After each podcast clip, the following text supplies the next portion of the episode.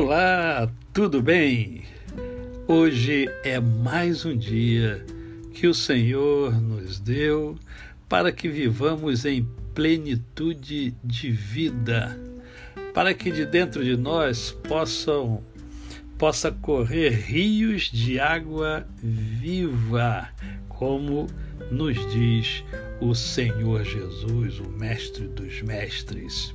E eu quero, nesta oportunidade, conversar um pouco com vocês sobre Romanos capítulo 12, verso de número 2, que nos diz assim: E não vos conformeis com este século mas transformai-vos pela renovação da nossa mente, para que experimenteis qual seja boa, agradável e perfeita vontade de Deus. Olha que coisa linda! Quantas coisas magníficas nós temos neste versículo. Em primeiro lugar, ele nos diz que nós não devemos nos conformar com este século, isto é, não ficar parado, não ficar sem atitude, não ficar sem atividade. Você tem que se mexer, você tem que fazer alguma coisa. Você não nasceu para ficar parado, você nasceu para ficar em movimento. Aquilo que está vivo está se movimentando, ok? Você então, para que você não fique conformado com esse século, né? É, você precisa transformar a sua vida. E para transformar a sua vida, você tem que fazer o quê? Tem que renovar a sua mente. Então, eu quero eu quero ajudar você. É, eu quero contribuir com você. Assim como você contribui é, comigo, eu quero contribuir também com você.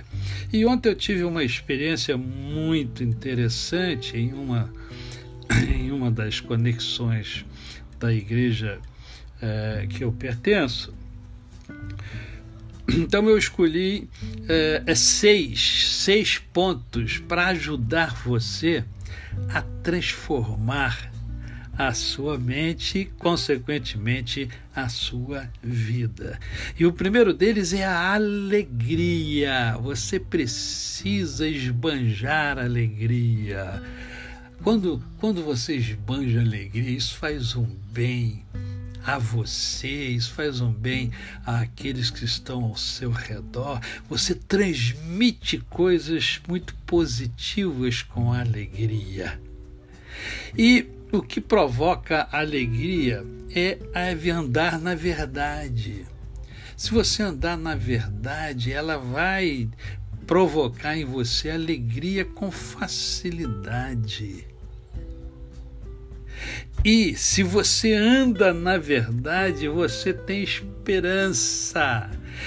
Você tem esperança que as coisas melhores, você tem esperança de chegar aonde você é, deseja chegar, você tem esperança de realizar o sonho que você quer realizar, enfim, esperança. E a verdade a verdade com a esperança vai levar você a, a uma coisa muito importante, você sabe disso, que é a segurança. Não a segurança que o Estado é, é, até busca dar a você, município.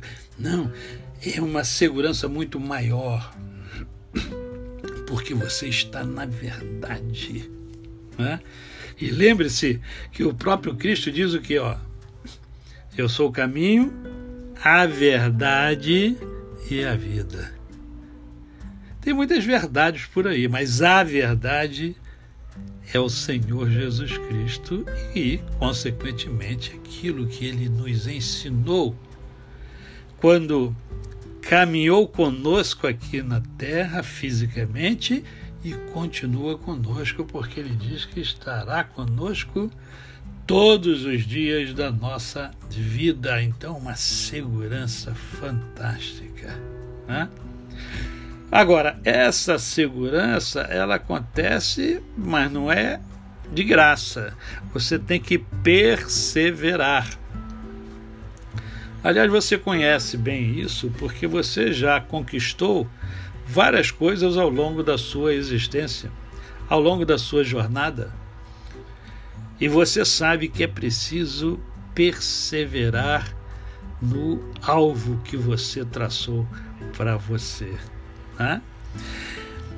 E o sexto ponto, e não menos importante, é a superação.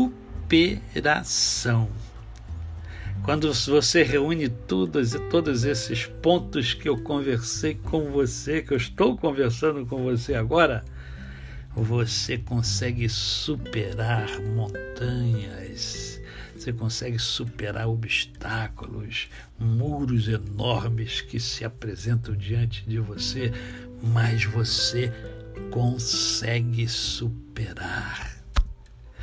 Então, para você não esquecer, olha, alegria, verdade, esperança, segurança, persistência vai levar você à superação.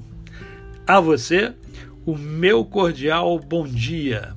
Eu sou o pastor Décio Moraes.